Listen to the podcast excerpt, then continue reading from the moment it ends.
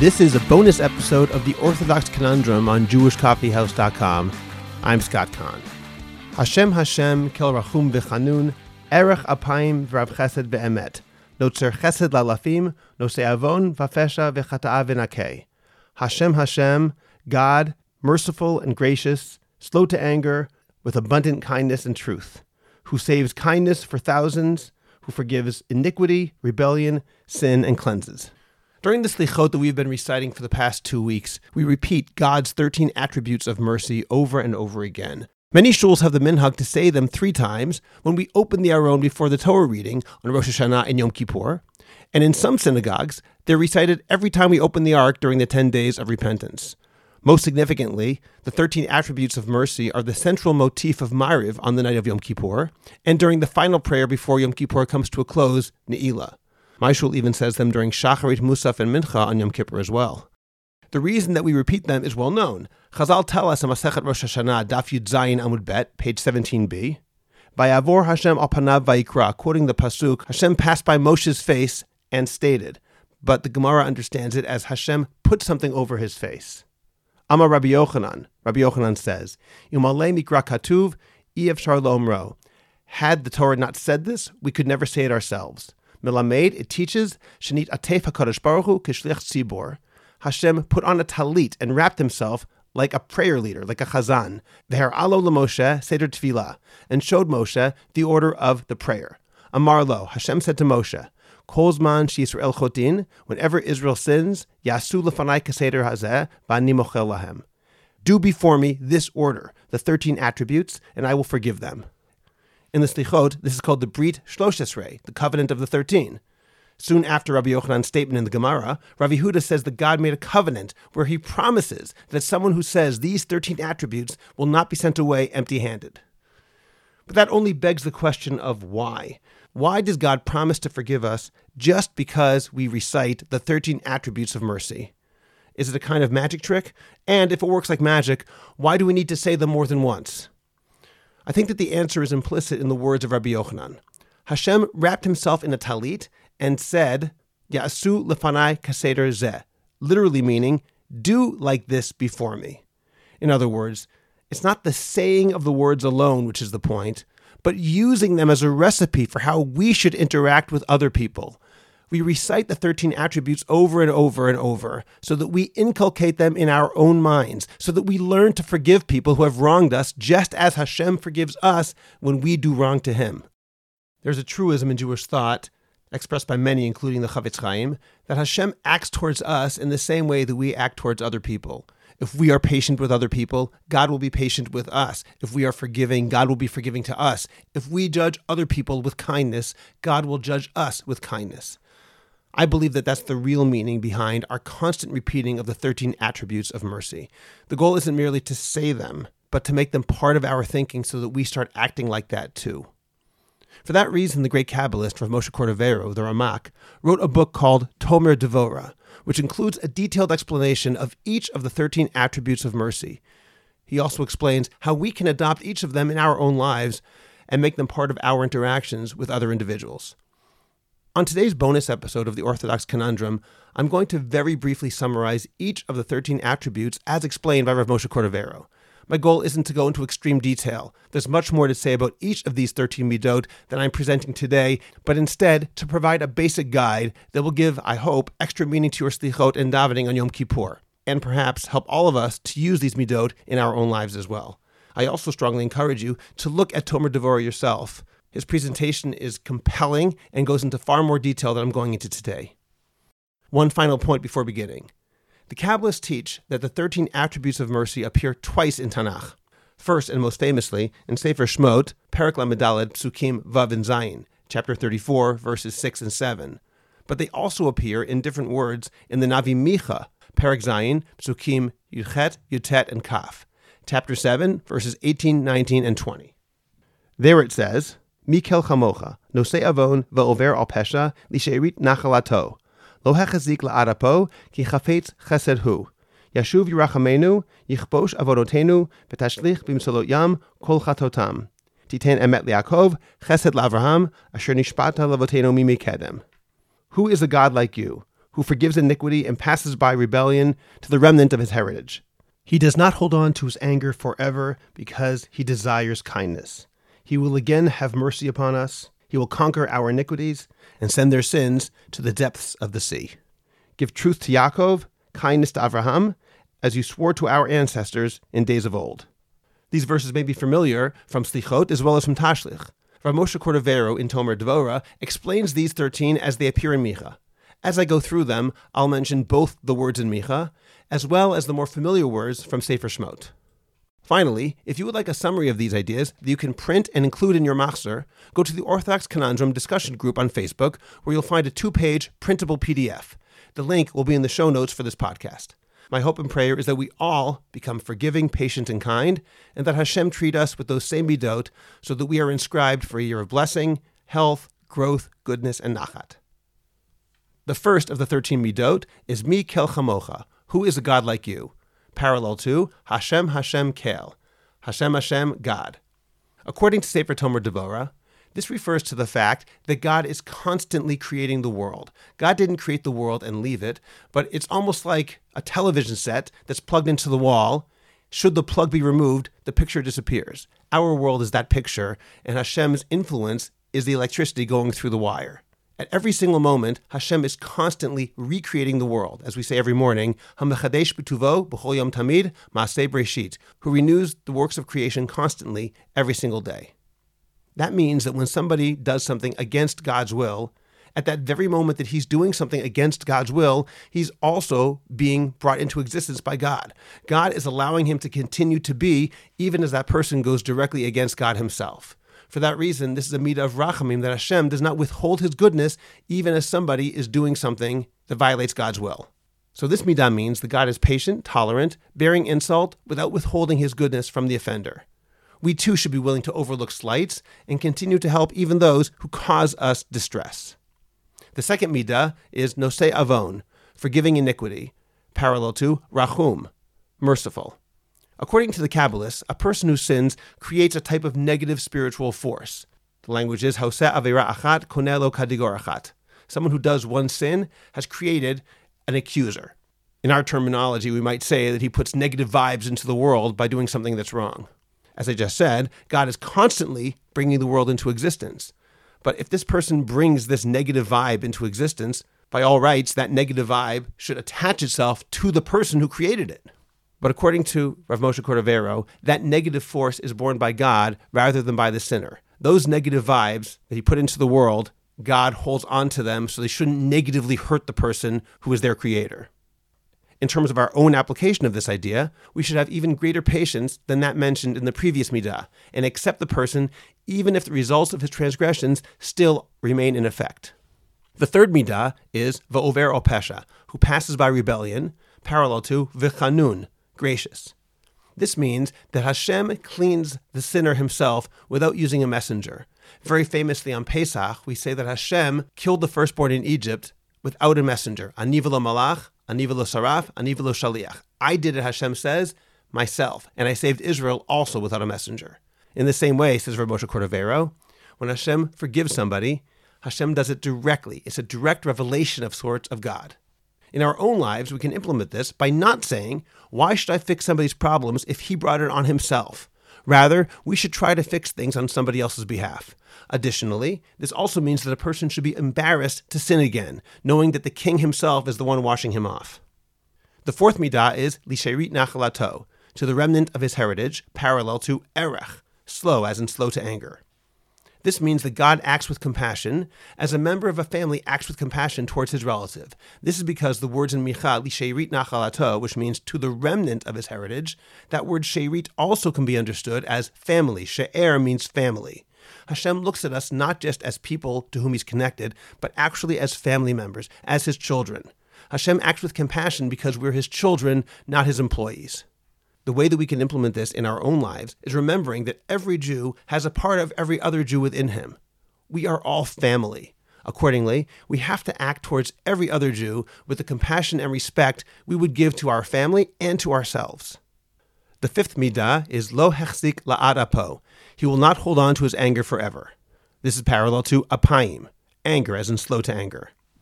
This means that God lets his anger grow weaker over time, even when the sinner continues in his sinful ways. Hashem acts towards us with anger or compassion depending on what is best for us. Yes, we say that Hashem does show anger towards us, but that's always for ourselves, for what's best for us. Hashem acts towards us with anger or compassion depending on what is best for us.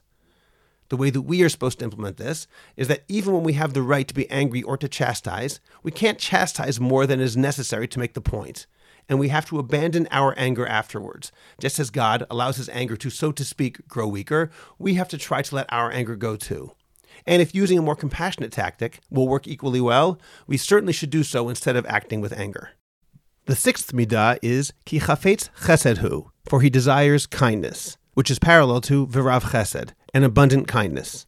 According to the Kabbalists, there is a heavenly chamber in which our acts of kindness are stored. And when we're in need of mercy, God looks at this chamber, at these acts of kindness, and thereby forgives Israel even when we don't deserve it. What this means is that our good deeds continue to exist in perpetuity. Something good that was done doesn't just go away, its impact on the universe remains forever. In the same way, we should always look for a redeeming quality in those who are otherwise mistreating us, and allow this realization to lessen our anger. We can't ignore an offender's good qualities. When somebody upsets us, let's look at the good things he does instead of pretending they don't exist. The seventh midah is Yashuv Yerachamenu. He will again be compassionate to us. This is parallel to Ve'emet and truth. This means that God is closer to an individual after he repents than he was before the sin had taken place. A very well known truism that's mentioned in the Gemara is that the place where Baalei Tshuva stand, even the perfectly righteous can't stand. This means that when a person has sinned but returns from that sin with honesty and a genuine sense of regret, Hashem is closer to him than he was even before it happened in the first place. The way that we implement this in our lives is that if somebody genuinely wants to make amends, we should attempt to renew our friendship in its entirety and be even closer to this person than we were before the friendship was severed. The eighth midah is Yichbosh Avonotenu. He will conquer our iniquities. This is parallel to Notzer Chesed, keeping kindness. This is a fascinating midah because at first glance it seems to be something which we wouldn't want. It means that Hashem does not allow us to exchange our good deeds to pay for our bad deeds. Meaning, let's say, for example, somebody has a certain number of good deeds and he also has some sins. And he says, Hashem, I'll make a deal with you. Let's trade this good deed I did in exchange for the sin that I did, and we'll call it even. Hashem does not allow that to happen. Hashem says instead, your good deeds remain intact, and you must deal with your transgressions separately. The reason that this is a wonderful midah of mercy rather than of justice is because God has created a system where the reward for good deeds is infinitely greater than the punishment for transgressions if God were to allow us to exchange good deeds for bad deeds, it would always, by definition, be a grossly unfair trade that we would ultimately regret. We're better off dealing with our transgressions in a certain way without losing the reward that comes from our mitzvot. The way that we implement this in our lives is that we should recall the good that someone has done for us and try to put aside the person's negative actions. We shouldn't discount the good that someone has done for us just because the person also did something that we don't approve of. In other words, we should look at the world understanding that it often comes in shades of gray rather than seeing everything as just black or white, good and evil. Very often, almost always, things are complicated. When someone does something that we don't approve of, we have to understand that it's not done in a vacuum. There's all sorts of other factors we have to take into account, and by doing that, we are being like God, judging someone favorably. The ninth midah is v'tashlich bimsalot yam kol chatotam. He will send their sins into the depths of the sea. This is parallel to la'alafim, to thousands. This means that God not only saves Israel when we repent, but he also punishes those who try to destroy Israel. Clearly, this is a reference to Paro and his army, who chased Israel as they left Egypt. While Moshe and Israel crossed the sea on dry land, when Paro and his army went through as well, Hashem drowned them there. So these words say that Hashem will send our sins to the bottom of the sea in the same way that Paro was sent into the bottom of the sea, and, says the Ramak, so will happen to all of the enemies of Israel. The way that we can implement this is that when we see somebody who suffers as a consequence of his own behavior, we should take care of him and try to save him from those who are persecuting him, rather than saying something like, he brought it upon himself. The tenth midah is Titain Emet Liakov. He gives truth to Jacob. This is parallel to Nosei Avon. He forgives iniquity. The name Yaakov represents those Jews who act in accordance with the Torah, but don't go beyond the simple requirements of the Torah, what we might call, in halachic parlance, a Benoni, a regular Jew. God treats these individuals with compassionate justice, always acting towards them fairly and faithfully. In the same way, we have to act fairly and faithfully, never perverting justice and having truthful compassion to everybody. The 11th midah is chesed lavraham, kindness to Abraham. This is parallel to vafesha and rebellion. The name Avraham refers to those who do more than the letter of the law requires, what we might call the tzaddikim, the righteous. For these individuals, God goes beyond what the letter of the law requires and acts with additional kindness. In the same way, when we implement this in our lives, we have to treat all people justly and fairly and act towards really good people, the righteous, with an additional degree of kindness and compassion. If, for example, we're patient with everybody, we should demonstrate even additional patience with the righteous. The twelfth midah is Asher Nishpata Lavotenu, as he swore to our ancestors. This is parallel to Vichata'ah and sin. Unlike those individuals referred to by the names Yaakov, the regular Jews, and Avraham, the righteous Jews, this refers to people who are not acting properly, what we might call Rishaim. God, nevertheless, acts towards these individuals with compassion, for he recognizes the greatness of their ancestors, their zechut avot, the merit of their forefathers. That's why this is called Asher Nishpata Lavotenu, as you swore to our ancestors. In the same way, we must not act with cruelty towards wicked people. We have to recognize that even they, just like us, are children of Avraham, Yitzchak, and Yaakov, Sarah, Rivka, Rachel, and Leah. And finally, the 13th midah is Mime Kedem, from days of old. This is parallel to Vinake, and it cleanses. This is the greatest midah of them all. It applies to every single person. Even when the merit of our forefathers is not sufficient, God remembers our childhood, the days long ago when we did deserve His mercy.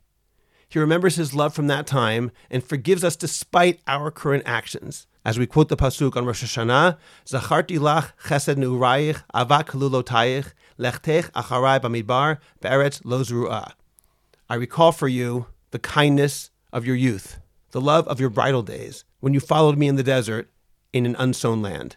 Hashem remembers what we were like before we ever did anything wrong. Hashem recalls what we were like before all of the filth of sin and iniquity accrued on top of us. And he realizes that that person underneath that filth is still there.